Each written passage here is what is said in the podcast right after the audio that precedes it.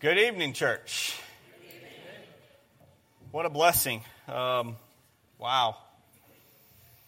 I have zero musical talent whatsoever. I enjoy singing.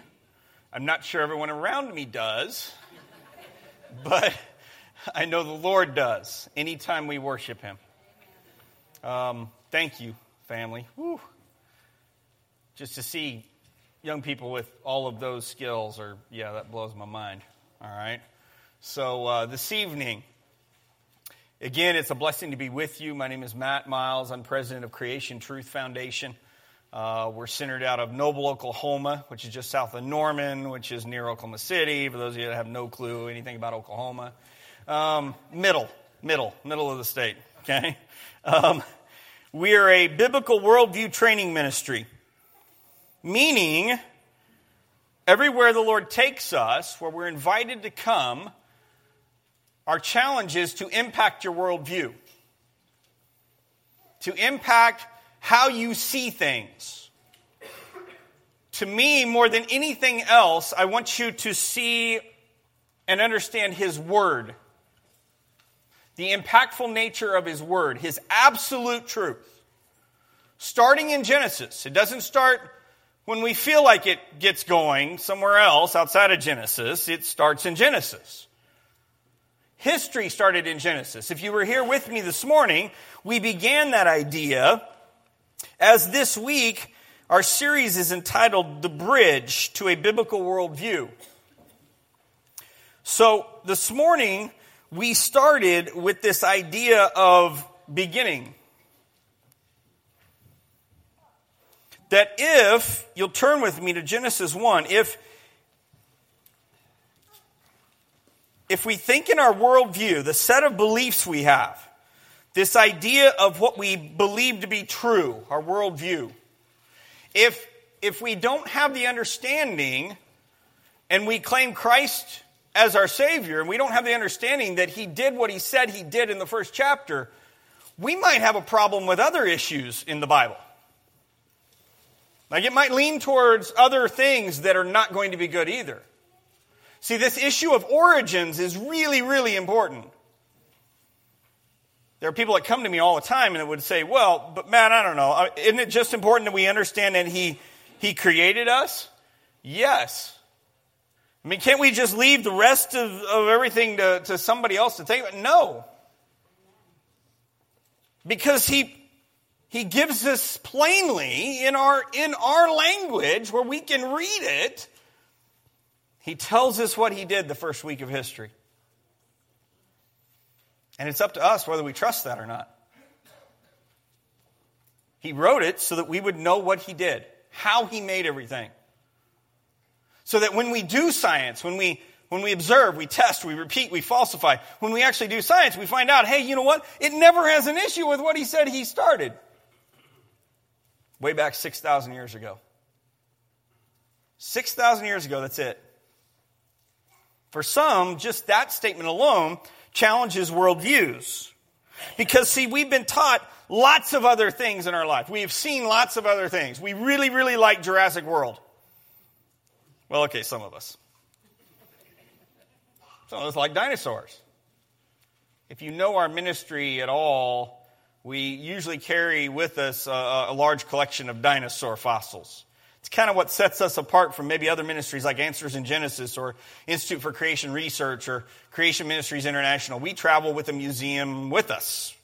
We don't make you go to a museum, we bring it to you.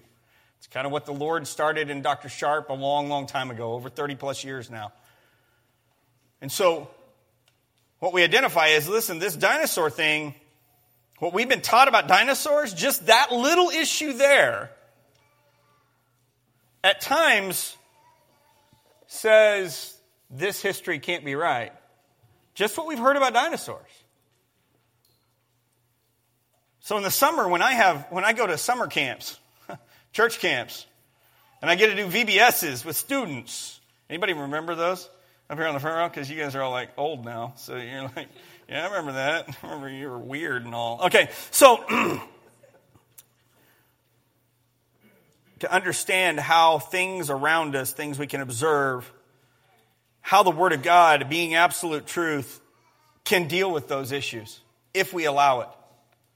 And if we allow it to speak for itself. For itself.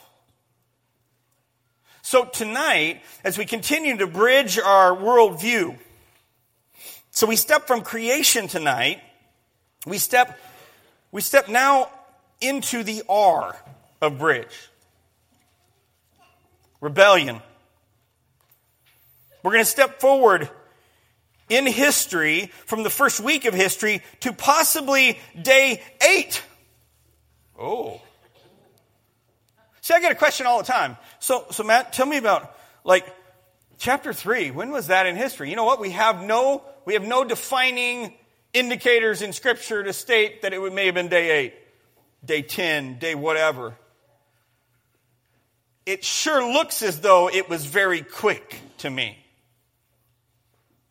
What we didn't study this morning as we start into tonight, what we didn't study this morning was that on, on the sixth day, when he makes man and he makes woman, he tells them be fruitful and multiply. What we do not see happening before chapter four, which is outside of the garden, we have no, them not having kids. We are not indicated at all that they had kids being expelled with them out of the garden at the time of the fall. What we're going to study tonight. That very much suggests to me it was quick. They weren't there like 40 years to me. That would mean that they are not doing what God asked them and commanded them to do in perfection be fruitful and multiply. That's problematic from our worldview. Are we following? But sometimes we just don't think about those things. We just kind of go, well, I don't know. That happened like years. Ago. Not necessarily. Okay? So, tonight, as I begin, I, I don't know if any of you have noticed that the world is kind of wacky. Have you, anybody? I mean, I can ask the students up here. Mom and dad complain at all about anything going on in the world. Like, I think all of us in more recent years have just went, what is going on? Like, it's like we have totally checked our brains somewhere else. Like, I, I really, as a student, I cannot imagine seeing what is going on if we have a clue at all as a student. Focus. Focus on what's going on. To then be looking to us as adults and going, you guys are, you're clueless.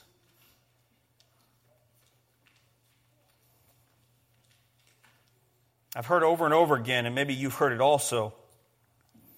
If God is so good, how can He allow all these things happening?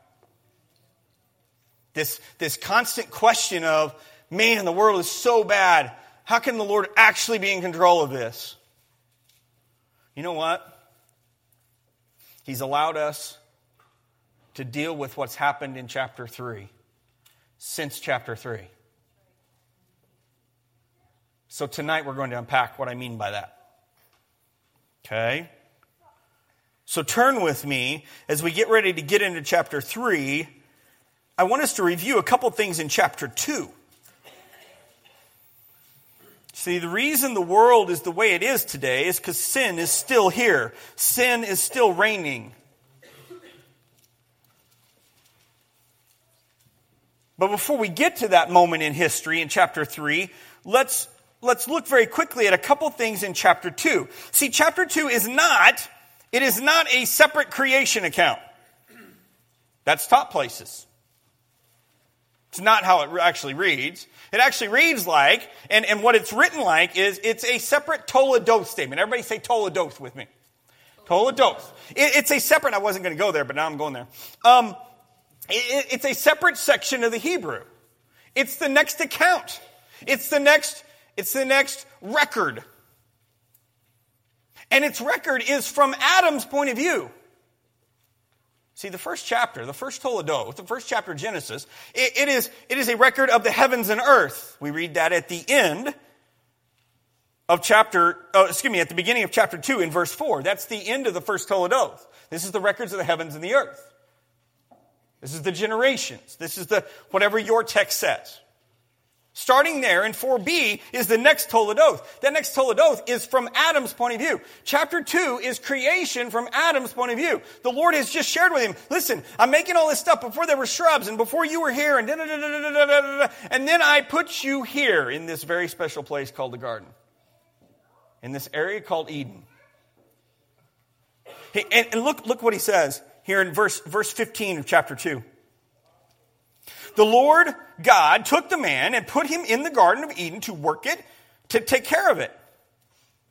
And the Lord God commanded the man, You are free to eat from the, any tree in the garden, but you must not eat from the tree of the knowledge of good and evil, for when you eat of it, you will. The, the Hebrew actually there is like this, if I was going to read it like it was written. For when you eat of it, you will surely die. It's very emphatic. Like to Adam at that moment, to man at that moment, on day six, he would have been unmistaken for him what was allowed and what was not allowed. It wouldn't have been like, I don't know if I got that part. He couldn't have said that. See, this is day six from Adam's point of view. He's just been created, he's been put in this special place. He's been told, you don't, don't, don't eat from the tree of the knowledge of good and evil. You can eat from all these other trees, especially this tree over here called the tree of life. Eat from it. And then look what it says in verse 18. Then God said, It is not good for the man to be alone. I will make a helper suitable for him. According to chapter 1, on day 6, how many people were made on day six? Two, a man and a woman. So this is clearly day six. This is giving us from his point of view. This is like a magnifying glass on day six for a second. That's what chapter two is. Everybody following me? So he tells Adam, it's not good for you to be alone. I will make a helper suitable for you. And then the Lord has him name all of the animals. You see that? He doesn't, he doesn't make, he doesn't make Eve the woman yet. He has him name all the animals. He has him, he shows him the entire creation, has him name the animals. What is he going to notice? He's going to notice that there are two of everything. There's a male and a female of everything. I, I have no doubt he's not noticing that. And while he's noticing that, he's going to notice there's nobody like me. If theistic evolution is true, that the Lord allows evolution to be how, how He brought us about, wouldn't it make more sense for us to have a common ancestor with a primate at that moment right there? As Adam's looking out across the animal population, specifically the primates, couldn't, couldn't the Lord have said, hey, pick one of the primates, that's going to be your mate? It's not what he does because we're not part of the animal kingdom. We are not kinds like they are kinds. We are made in his image. When he's finished and there's still nobody, nobody like him. You see that? There's nobody like him. The Lord states again at the end of verse 20, but for Adam no suitable helper was found. It's almost as if he said, While you're naming everything, See if anything's good for you. No, there's nothing good for you. As special as all this creation is, nothing like you. There's no other image bearer. Then is when what happens? He puts Adam to sleep, and from his side he makes who? Woman. Like the church should be standing forward first saying that there is equality in the Lord's eyes between man and woman because you can see it right here. Now, listen to me. It doesn't mean I agree that every, every role and gift is the same for, for each of us, male or female. Not biblical. But equality in the Lord's sight, very biblical. Notice he takes something from the side, he doesn't take something from his head so that she might be higher than him, or from his foot that he might lord it over her. Taken from her, his side. That shows equality. He was making a perfect, a perfect helper, someone that, that's suitable for exactly what Adam needed. And marriage begins by the Lord's hand, not because it felt right to him, not because that's what they thought was right or what a government said. It, it's, it's what the Lord said. He put them together. That has never changed throughout the biblical history. He puts us together. Yes, I have this ring that says that I'm married to my wife, but it's not this ring that's married that, that says I'm married. This is just a symbol of what the Lord has done in my wife and I's life. It's not the paper on the wall that says that I'm married to my wife. The Lord says I'm married to my wife because He brought us together. So, how we see all of these issues that we deal with today, they have a grounding and a foundation right here in Genesis. If we bother to study it, if our worldview is framed by it. So, students, trust it. Trust it. Won't fail. It won't fail. Doesn't mean it's going to be easy to trust it. I wish somebody would have said that to me when I was your age.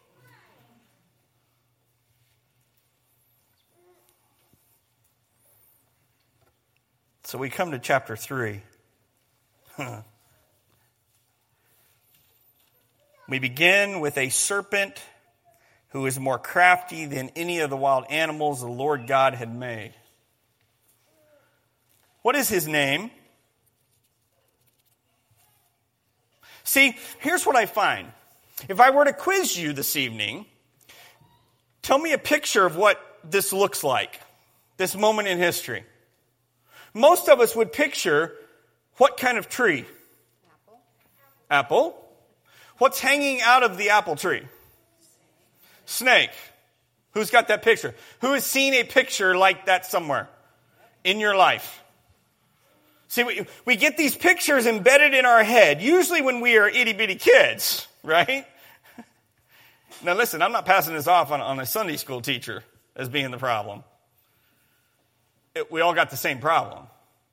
We, we picture things, and then we actually believe that our pictures are better than what's written in the Word of God. I was teaching on this one time, and I will never forget. This lady comes in the next day, and she's like, I was totally messed up by, by you sharing that that was not an apple tree last night. I totally thought that was an apple tree. I thought it said that in Scripture. Like, mm, no. Because every, all day long at work, I was asking everybody what the tree was, what the fruit was. Like it messed up her worldview like the whole next day. Woo! I was excited actually. Um, somebody was listening. Somebody was listening. That's good. Um, I need you tonight to get past what you think the tree looked like. I need you to get past the idea that this is a snake hanging in an apple tree. The, the word serpent here is literally a hissing creature. That's all that means in the Hebrew. Could be a snake. I'm not arguing against the snake. I'm just saying it could just be anything hissing, which is most of reptilia. Dare I even suggest a dinosaur, maybe? See? But see, our worldview is like, well, that's too weird. I can't go. Okay, that's fine. Just hissing creature. Please, please, please, I beg you tonight, get past the creature that Satan is embodying. Satan is who we're dealing with here. It is not just some slimy reptile. Reptiles have got a seriously bad rap. I'm not a reptile guy. listen, I think they've gotten a bad rap, and I think it goes back to this part of Scripture. Right now, in churches in this nation and around the world, it's being taught that Satan is not an actual person entity. Ridiculous to me. That is so unbiblical, it's not even funny. Because he would, he would want you to think of him like that, not being real.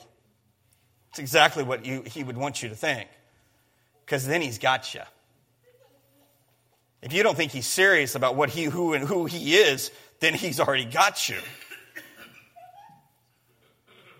Here he, he takes on this form, this serpent, and begins speaking in perfect creation. Focus. In perfect creation. What does he say? What's the first words out of his mouth to the Lord's creation? Whoo! Did God really say you must not eat from any tree in the garden? Huh. Like the Lord already told him, they can eat from all these trees, especially you need to eat from the tree of life, because if you eat from the tree of life, check chapter 2, you live what? Forever, it says, right? You just don't eat the fruit from the tree of the knowledge of good and evil. So, so immediately, he, he, he impacts their lives for a second. He, he states this question Did God really say? Please listen very closely to me. All deception from Satan starts here. Always and forever. Everything we can read throughout the rest of Scripture, whenever Satan is involved, this is his, his baseline. He is challenging the Word of God. I cannot be more serious about this. Just start rifling through things in your life. Times when, when, when sin took over in your life. Those moments are moments in your life, I, would, I, would, I will guarantee you every time, is you not wanting to deal with the Word of God, whether you knew it or not. Whether you knew it or not. It's Satan saying, Did God really say you, you can't look at everything on the internet? I mean, did, did God really say everything's bad? Like, did he, did he really say taxes aren't that important? Everything in our life. He's always out looking for a way to take us out. In perfect creation, he says to the woman, Did God really say? Notice she answers him. She's speaking with an animal. She's speaking and carrying on a conversation with an animal. That tells me our, our relationship with the animal kingdom in perfection was quite a bit different than it is today. Quite a bit different. It wasn't like Balaam and the donkey, when Balaam's like freaking out because the donkey's talking to him. She's carrying on conversation with him. We, we, we may eat from, from the trees in the garden, but God did say you, you must not eat uh, a fruit from the tree that is in the middle of the garden, and you must not touch it, or, or you will die. She got most all that right. How many of us in here tonight would, would classify ourselves as biblically literate, knowing the Word of God? See, here's what I find in our churches today. We have lots of church going folk, but biblically illiterate church going folk. And I include myself in that for many, many years. We love the Word of God, but we actually don't know what it says. Like, I can't tell you the times, even in the passages that I deal with week in and week out, when I began this ministry 17 years ago, when the Lord called me this ministry, I sat down in my office the first year and I'm reading through the passages that I, that I teach on now all the time. And I'm sitting here going, there's no way that that was actually in there like this whole time. like, uh, has that been in there my whole life? Like, how did I miss that? We have an idea of what the Word of God says, we don't know what it says. We have, we have the idea that it's a great story, a group of stories, but historical accounts, eh, maybe not, with details. Yeah, that's where it gets tricky.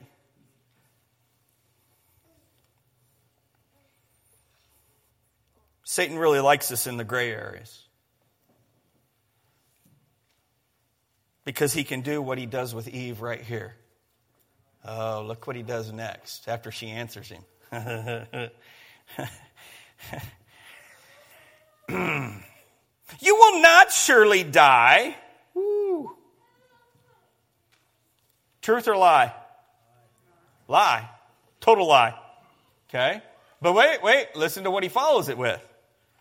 You will not surely die, the serpent said to the woman, for God knows that when you eat of it, your eyes will be opened and you will be like God, knowing good and evil. Truth or lie? True. That's a truth. That's a truth. You see what Satan just did there? He, he, fed a, he fed a falsehood in there with a little truth. Make it sound a little better. He's, he's, trying, he's trying to see does this woman in perfection know who made her? Does she know? Does she know? Does she know who made her, who walks in the garden with her every day? How much, how much does she trust him? It's like feeling it out. Had somebody say something to me once. I said, hmm. Somebody brought up a point. Why didn't he go after Adam? He was going after Adam. He had been there long enough, enough hours to notice how much he loved her, that he realized if I can get her, I can get him. Mm. Fathers, focus. Man, we need God, godly fathers in our homes that are on guard at all times for Satan. Because he's waiting, he, he's looking for the weakness, he's looking for the chink. At all times, he's looking for the chink. He sees it in Eve, in perfection. When we sit here and we think, man, if it was me, I, I, I mean, there was one thing I wasn't, uh, I wasn't supposed to do, I could have handled that. See, when we think that, yeah, he's got us already. He's got us. We are no different than these two right here, the first. We're no different.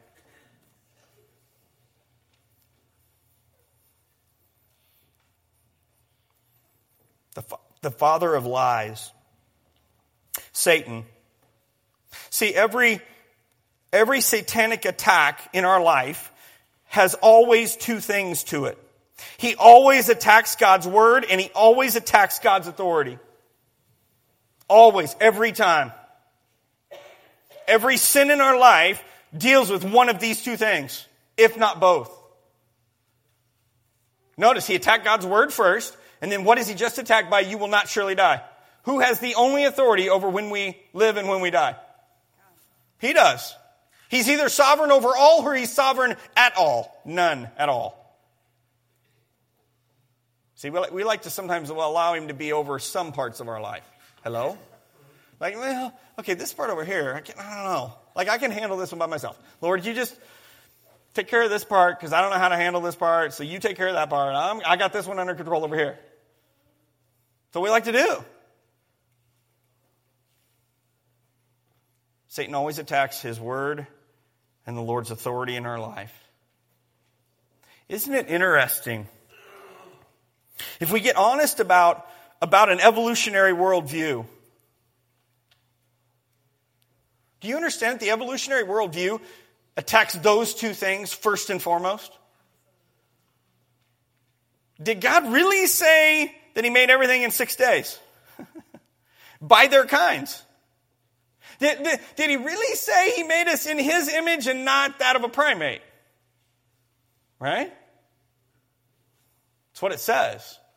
That's what, it, that's what it's getting us to try to, to rationalize away.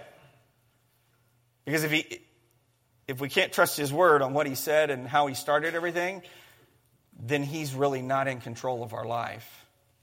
He really doesn't have the authority we think he does. And then we can do what we want to do, and everybody should be okay with it. Survival of the fittest is all right when there isn't an authority figure with a baseline that's set, a standard, an absolute. Absolute. See, these, these things are important to our worldview. So look what, back to the tape. Look, look what the woman does. when the woman saw that the fruit on the tree was good for food, she, she looked at it and went, oh, well, it could feed me just like this fruit over here. It's a fruit, it's fruit, that's fruit, that's fruit, that's fruit, that's fruit, that's fruit, that's fruit. Hmm. So it's good for food. It's pleasing to the eye. It doesn't look weird. All the time with students, young, young students of VBS, I all the time ask them, you know, like, you know, mom and dad tell you don't eat the cookie before dinner? How many of you have ever thought, she just doesn't understand? Mom doesn't understand that I could handle one cookie before dinner. Everything else will be okay. I'll, I'll be okay. That's doing what Eve is doing right here. It, well, it looks like good food and, and it, it's pleasing to the eye. It doesn't look weird. Doesn't look rotten. Doesn't look like it'll hurt me. And then she says it also desirable for gaining wisdom. She's thinking, you know what? Maybe there's something that I need to know that the Lord is holding back from me. Please turn to 1 John chapter 2 right quick. Isn't it interesting when we look at the entirety of Scripture, we come across passages where they echo things. Almost as if somebody was in charge of writing the entire book. See, I get the excuse all the time. Well, we can't, you know, certain sections, we have to remember who was writing it and to who when. No, no, no, no. He was writing it all. The Lord wrote it all. Through Guy's hands. He, he guided their hand. That's how I see this. When it says God inspired it, breathed it, breath is life. You guys understand that? This book is life. So look what it says in 1 John chapter 2 for everything in the world, the cravings of sinful man, so the things that we want, the things we desire, the things that might be good for us, the lust of his eyes, things that look good to us, appealing to us, and the boasting of what the man he has and he does, his wisdom. Those three things are right here. This is what Eve is dealing with. Those are the same three things that Eve is dealing with in the garden. Look what it says. Comes not from the Father, but from the world. See, we, we are just as easily deceived. If we think we aren't, we are mistaken. Remember, she is in perfection. He got to her in perfection. Guess what? We're not in any longer. Yeah, we're not perfect if you haven't figured that out yet. How's your, how's there? Everybody's body as good as it was yesterday or last week? Jared's like going, well, don't even bring it up. We're not getting better, if you haven't noticed that.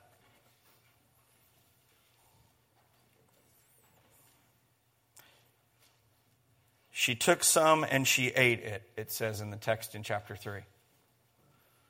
She sees the fruit justifies it, justifies it, just like we do when we sin. Hello? Hello? When we start going, well, it would have been totally different if I was in the garden. No. No, total lie. Okay?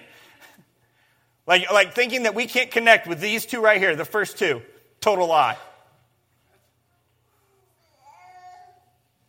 She takes it, she eats it, and then what does it say next? Isn't this interesting right here? One of the most interesting parts of the entire passage to me. She also gave some to her husband who was with her. Where was he?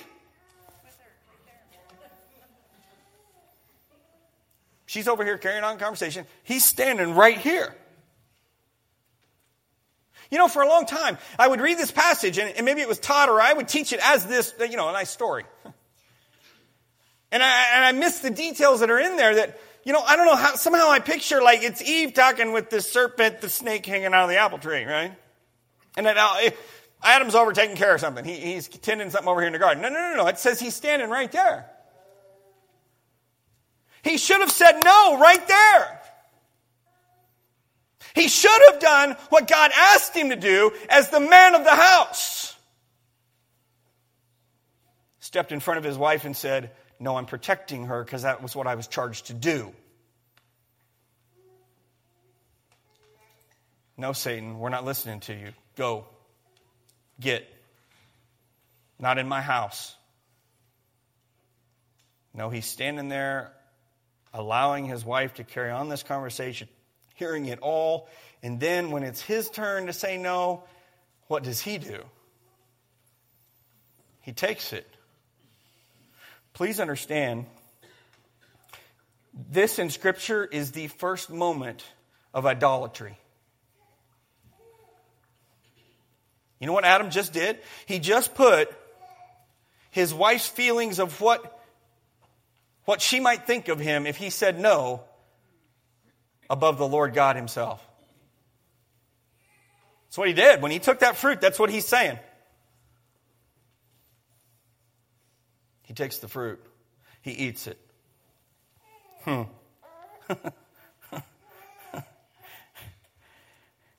Immediately, their relationship changed. Do you understand that sin changes relationships? Sin impacts relationships. Not only our relationship with the one who gets to come walking in the garden here in just a moment, our very creator, but our relationships with each other get impacted. Sometimes not even directly, but indirectly. See, for us to think that the, the world is in chaos just because it's in, no, it's because of sin. Sin impacts relationships. So we're, we're studying through this passage here, and, and then we see that their, their eyes were opened. They realized they were naked. I will never forget this young girl, maybe pre-K, that said to me in a, in a VBS, ooh, I know what that is. And you know, my, my thought was, don't, uh, don't call on her. Like, don't, don't, no, no, no. I said, okay, what is that? It's when you don't have panties on. Like, gosh, always, it's embedded in my head now. A four year old. You know, we do. We read this and we're like, naked. Well, how did they not know that? They were perfect. And immediately sin says, You are not. You're not. Now there's shame. Now there's guilt. Now our relationship is different. We see each other differently. And what do they immediately start doing? What do they start doing? What's the text say? They began sewing fig leaves together to cover them. They immediately know they need to be covered. Oh, that's important. And what they did right there as they began sewing fig leaves is the first in Scripture moment of a man made religion. A man's idea of how to cover themselves, how to take care of their sin, their shame, their guilt. Well, we don't try to do that, do we, church? I can fix this. I can fix this sin. I, I can take care of this myself. And the Lord's going, I'm right here. I'm the only one that's going to. He comes walking in the garden. Comes walking in the garden. Can you imagine? You know what? We can't until eternity. They had a relationship where they walked with their Creator daily, it says. I cannot wait for that the one who had just made them maybe days earlier, comes walking in the garden, and what is their first reaction to him coming in the garden? no different than any of us when we're in the middle of sin. Do we want anything to do with anybody else when we're in the middle of sin? No, no, no, no, no. Mm-mm. Nope, I'll just kind of I'll go over here and they're hiding from the one who made him. Loves them more than anything else on the planet. Makes zero sense for them to go hide. But it's exactly what every one of us do when we have sin in our life. We want to hide from Him. Because we know. We know. We know we have crud in our life that we can't take care of. I don't care how much we've tried. Yet He still comes. He still comes in the garden. He comes seeking them out. You know how I know that? Because he says, Where are you? Where are you? He's seeking them out. Does he already know what's happened? have you ever tried to hide a sin from the Lord? You don't. Don't even try. Don't even try.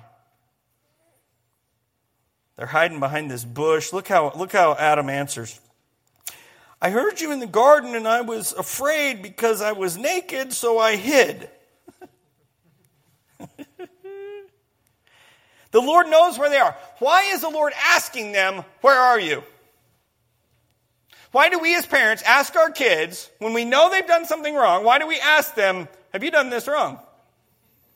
What are we expecting them to tell us? The truth. We already know. They already know. They already know. Because they did it too, most likely.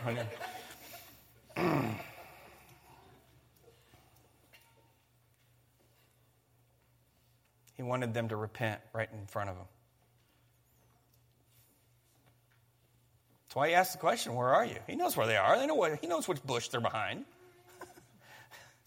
not, like, not like they're they're hiding from him and he has no idea. Where are you? I don't see you. he knows exactly where they are. He knows exactly what's going on. But Adam doesn't give the right answer. He doesn't, he doesn't get the answer that, that we should be giving to the creator of everything, to the only one that can save us. Who told you that you were naked? Have you eaten from the tree that I commanded you not to eat from? Opportunity number two to tell the truth. Does he already know he ate the fruit? Yes. He's, he's expecting them to fess up and repent and to be saved. So the man says, in his great wisdom, The woman you put here with me, she gave me some fruit from the tree and I ate it. I picture a finger. Probably because I point a lot when I'm trying to get a point across to something. Who does he blame? The Lord. See, for a long time I thought he was blaming his wife. No, no, no. The woman you put here with me. Hello? Just give, if you get nothing else tonight, you should never blame the Lord for your sin. Like, yeah, that's not going to work. Didn't work 6,000 years ago, not going to work now. But we try, don't we? We do. There are ways we do that all the time. Lord, you put me in this family.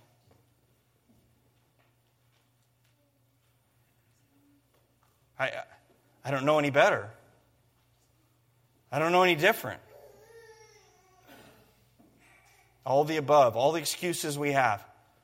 Most excuses is us pointing to Him, going, It's really not my fault. He just waits for it, He takes it. And then He asks again, to the woman this time, What, what, what is this you've done? Look what, look, look what the Lord says to the woman. What is this you've done? Chance number three for him to fess up. Who is she pointing at? Who is she blaming for it not to be her fault? Well, the serpent to here, it was his fault. We always want to blame somebody else or something else for our sin. That is what we do. And it started 6,000 years ago in a perfect garden, in perfection. Again, if you think the Lord, if you think Satan can't get to you now, Please be careful with that. He got to him in perfection. like that realization hit me one day sitting in my office, and I went, Oh, Lord, please. Please seek, continue to seek me out in my imperfection. So, what does the Lord do? What does He begin dealing with? He, he begins some curses. To see the throughout scripture we see that there are consequences to our sin. For for for Satan he he hands out all these curses. One of them is going to be verse 15. I will put enmity between you and the woman, between her offspring and between your offspring and hers. He will crush your head and you will strike his heel. Enmity, that is hatred.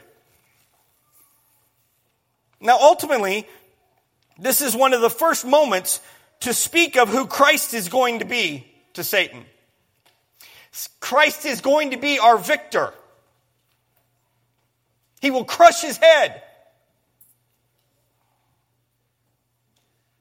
One of the first prophecies, if not the first. But there's this hatred, this enmity word put in there. That, that very much is there are going to be those that, that don't like the Word of God and don't like it so much they hate you because you do. Have you experienced that in your life ever? And when you, when you share Bible verse with somebody, everybody's just like, oh, that is the best thing ever. when you try to share a truth of God's word, and all you get is hatred in return. That's enmity. That's part of that curse right there. Guess what? I don't always get nice email. I know that may shock you. I do not always get nice email. We do not always get nice voicemails on our telephone system at work. There are people that hate us, hate me, because I love the Word of God and I know it's true. And I'm not going to, I'm not going to stop teaching or preaching it because it's the only way for life. It's the only way. So I pray for those that hate me. Pray for them. I pray for Bill Nye all the time. I don't have any clue if he hates me or not, but he doesn't like me because of what I believe. And then I try to I try to impact youth. I try to impact students all the time. He doesn't like that. There's this enmity. There's this hatred. He, he comes to the woman, and, and to the woman he says, you're, you're, you're, I will greatly increase your pains in childbearing. With pain, you will give birth to your children. To my understanding is that curse is still active today, moms. There's pain in childbirth. And you know what? It's not just physically giving birth, it's when we lose that child that the Lord has knit together there's pain. It does not always work out the way we have it planned. But who's there waiting for us? Who should we always look to for comfort? The comforter. Even in the midst of even in the midst of what's going on here, in the midst of here this is going to happen from now on in creation, this is what's going to happen. This is part of the curse. This is what comes with sin. Things are not going to work perfectly like I designed them to do perfectly. Doesn't mean I'm not here with you. Doesn't mean I'm not going to walk through it with you. But you need to understand there's consequences to sin. They're going to impact everything. Your husband, your relationship with your husband is going to be different. How many of you, uh, uh, well, maybe I'm, I'm speaking out of turn. Everybody's marriage in here is just fabulous, like all the time. No, never a disagreement. Never a discussion. Discussion.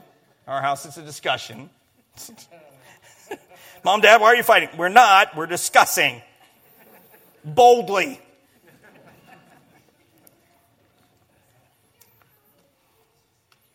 In that one little, little phrase there, your desire will be for your husband, and he will rule over you. I see that we will not understand our God given roles within the household, and that's going to cause a problem. I see that in that verse. The giftedness of the Lord is given to each one of us. Then, then he, he turns to Adam. Because you listened to your wife, aka you put her before me. And you ate from the tree which, with which I, I commanded you, you must not eat of it. Notice, he curses the ground and creation first. Cursed is the ground because of you. Through painful toil, you will eat of it all the days of your life. It will produce thorns and thistles for you. And you will eat the plants of the field. By the sweat of your brow, you will eat your food until you return to the ground, since from it you were taken, for dust you are, and to dust you will return. He curses the entirety of creation and the ground first, and then says to man, now you're going to have to sweat and toil for your, for your food. It's not going to be just as easy as just going over here and picking it. Is farming hard? Hello? I have about that much understanding of, of what you guys do, some of you. But I know enough to know it is not easy. It's toil. It's long days. It's sweat. It's blood. All of those things. Every time we experience those things, we should remember that it's part of the curse. It's not how the Lord originally designed it, but it's here because sin is here. Period. Like, like my outlook on how, everything, my, my bloodied knuckle the other night as I'm working to, to try to finish a cabinet for my wife, I bloodied my knuckle and my first thought was, oh, I really don't like the curse. See, my worldview has been impacted by the Word of God. My worldview has been impacted by the Word of God. Matt, aren't you over spiritualizing? He cursed all of creation, the things that are not perfect, things that cause us pain. That is part of the curse. How do I know that? Don't miss Wednesday night. Wednesday night. Pain is part of the curse, and so is death. Did you catch that last part?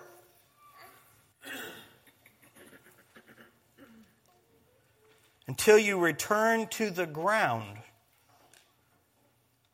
Since from it you were taken, for dust you are, and to dust you will return. See, up till this moment, right here in history, whatever day this is in history. Up till that moment, there was zero death of living creatures. Wait, what, were the, what was the phrase this morning that I gave to you for what a living creature is? What's the Hebrew words? Who remembers it? Kaye Nefesh. Kaye Nefesh creatures. Day five, day six life was Kaye Nefesh creatures. There is zero death of those creatures in the Word of God until this moment till this moment. No death of, there was nothing going extinct because we hadn't been here millions of years. There, there was nothing eating and devouring something else in carnivory. chapter 1 in day 6 is very clear. He gave all of those plants with the seeds and the fruits already. He, he gave that as our food source. The plants were our food source. Animals were not a food source. For other animals, even. All the beasts of the field ate plants. T Rexes ate plants. What? I love saying that when I have like third and fourth graders, like a lot of them. Because generally, little young gentlemen, third and fourth grade, when I say T Rex ate plants, they like, what? No! No, they were meat eaters! Not when they were perfect. They ate those prize winning pumpkins at the state fair every year. Huh? Every year, Kansas State Fair. You know this. I've shared this with you before. I look forward to that prize winning pumpkin. Last year, Kansas State Fair, 1,280 pounds. I thought that was huge until I got to Dollywood on vacation like a week or two later. Dollywood, prize winning pumpkin at Dollywood this year, 1,950 some pounds. I'm just picturing a T Rex, like, yeah, we'll, we'll keep working on that little worldview issue. No death of blood containing living creatures, of which we are one. No death before sin. I cannot tell you how big that statement is tonight for you.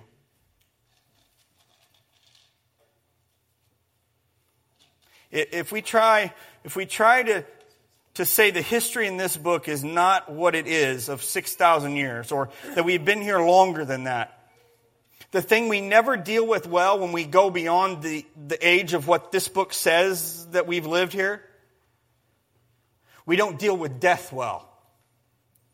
Actually, you can't deal with it well. Because there's zero death in this book right here up to this point in history. And then you want to see it when it happens? Look at verse 21. The first Cain Nefesh creature to die in history was at the hand of the Lord. Look what it says in verse 21. Everybody get there. The Lord God made garments of skin for Adam and his wife, and he what? Clothed them. He covered them. Right here in the garden, he has taken an innocent animal. Has that animal done anything wrong? Did the animal cause the sin that was going on? No, he took an innocent life and he shed the blood of an innocent life to cover their sin.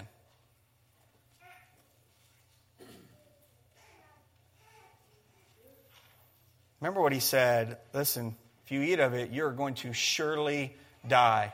I mean, like he was, he was in, he, he was fully in his rights to just like, done. You're done. Let's try this again. Human 2.0. Like, that didn't work out so well. He could have done that. But he made you with redeemable value. He made you with redeemable value.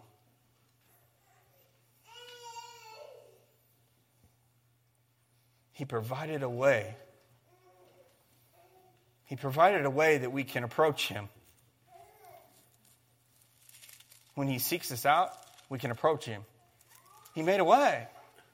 Here, here in the garden is, I had a gentleman come up to me one time, and I, I've always shared this, usually share this come up to me and try to try to argue with me that is when we physically got our physical skin was that moment in history and i went okay hang on. Let me make sure i'm getting you right. So prior to this moment for however many days we were around at that moment we didn't have any skin and all of a sudden he gives us skin? Like our skin? Yeah that's what i'm kind of i'm like okay no i'm not going to ride with you there. Sorry. And we weren't running around like muscly without skin. I don't okay, so it's not what he's going after here. That's not what's. Many have suggested lambs were used at that moment in history. I'm okay with that. Doesn't say it, but I'm okay with it. Seems more than plausible to me.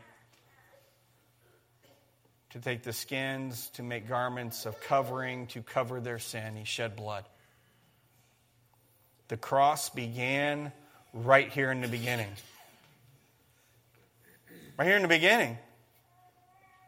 It didn't just start 2,000 years ago, it started 6,000 years ago. When sin entered the world, there was a way made. He was ready to redeem us from that moment on. Let's see if we miss what the third chapter says. We might miss that. We might actually miss this.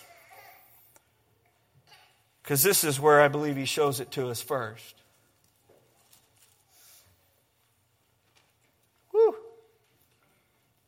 Does that excite you? I mean, he showed us grace. He could have wiped us right there and started all over. He didn't. He showed us, listen, I'm the only one. You can try all you want in whatever religious manner you want to try to fix yourself. It doesn't work. I am the only way. I'm the only way. You've got to look to me. I'm the only one that can take care of your crud. I am bigger than your crud. I'm bigger than your sin. Quit trying to hide it from me. Give it to me. That's what I believe he tells each and every one of us. Every day. Bring it to me. It's gone when you bring it to me, but you got to bring it to me. You've got to acknowledge that I can be the one to take care of it. How do I know that? Let, let, let's close tonight. Romans chapter 5, please. In case you think T Rex brought death into the world, eh, wrong answer. In case you think an asteroid brought death into the world, eh, wrong answer. Look at verse 12, chapter 5. Therefore, since, excuse me, therefore, just as sin entered the world through one man, and death through sin. Notice it does not say death through extinction, death through advancement of survival of the fittest, death through sin. And in that, in this way, death came to all men because, how many of us have sinned? There's not one of us that can sit here tonight and go, well, yeah, sin's not real. It's like, I don't know. You just lied, so welcome to the club. I mean,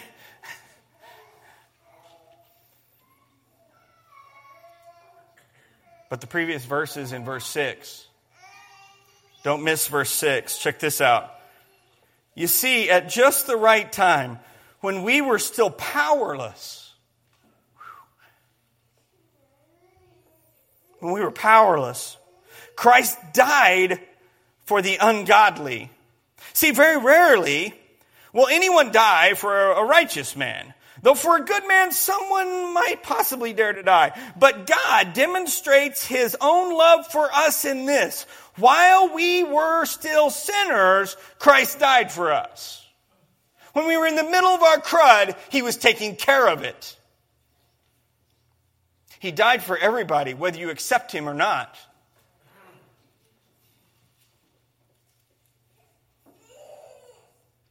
Chapter 6 says it's a gift. It's a gift we have to receive. He doesn't force it on any of us. He doesn't force it on any of us. He waits for us to receive the gift of eternal life. Tonight in this place, have you received that? As we've studied this rebellion thing, this fall thing tonight, is there sin in your life you have not brought to Him? He's seeking you out for it. You know He is. That's that nagging voice. The Spirit continues to nag you, just bring it to me.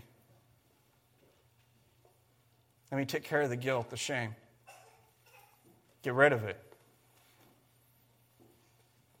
I am big enough. I know you. You can't hide it from me. I made you. He wants your worldview impacted. To do that, we have got to give up our sin. If we don't allow Him to work in our life, there's no way our worldview is going to be impacted. There's not. Because that means there's something there that's keeping Him back, that we've said to Him, no, you can't have this. That's affecting our worldviews. It's affecting how we see Scripture, how we read Scripture, how we interact with our friends, how we interact in the church. It does. Give it up tonight. Seek Him tonight. Seek the only one that can save you. His name is Jesus. Pray with me, Lord. I praise you tonight for who you are. Lord, not just who you, who you are 2,000 years ago, but Lord, who you were from the very beginning, our Creator. And Lord, our Creator that, that walked with us in, in perfection, who saw and knew what we did in perfection. Lord, we are no different tonight. We still sin, just like Grandma and Grandpa, Adam and Eve. Lord, I pray tonight in this place, Lord, I pray that you move. Lord, I pray your spirit shake us. As I prayed this morning, Lord, as you've had it on my heart, Lord, allow us to be moved by you, moved to acknowledge who you are in our life, and that tonight you are the only one that takes care of sin. Lord, we can blame it 6,000 years ago, but Lord, it's no different right now in this moment. Lord, we, we've tried to do things. We try to do things all the time to take care of our sin ourselves. Lord, you're waiting for us. You're seeking us out. You are after us to say, just take this from me. Lord, I need your forgiveness. Lord, help me because I'm, I'm wrong. I'm, I'm out of line. I have sinned. Lord, you're the only one that can fix it. Lord, tonight in this place, I, I pray that you move on that. Lord, I know you've been working on those in this room. Lord, I pray we don't waste our another moment trying to think that we can get away from you or, or shy away from you or keep it from you, Lord, tonight, now, Lord. I, I pray that you move. In Jesus' name, amen.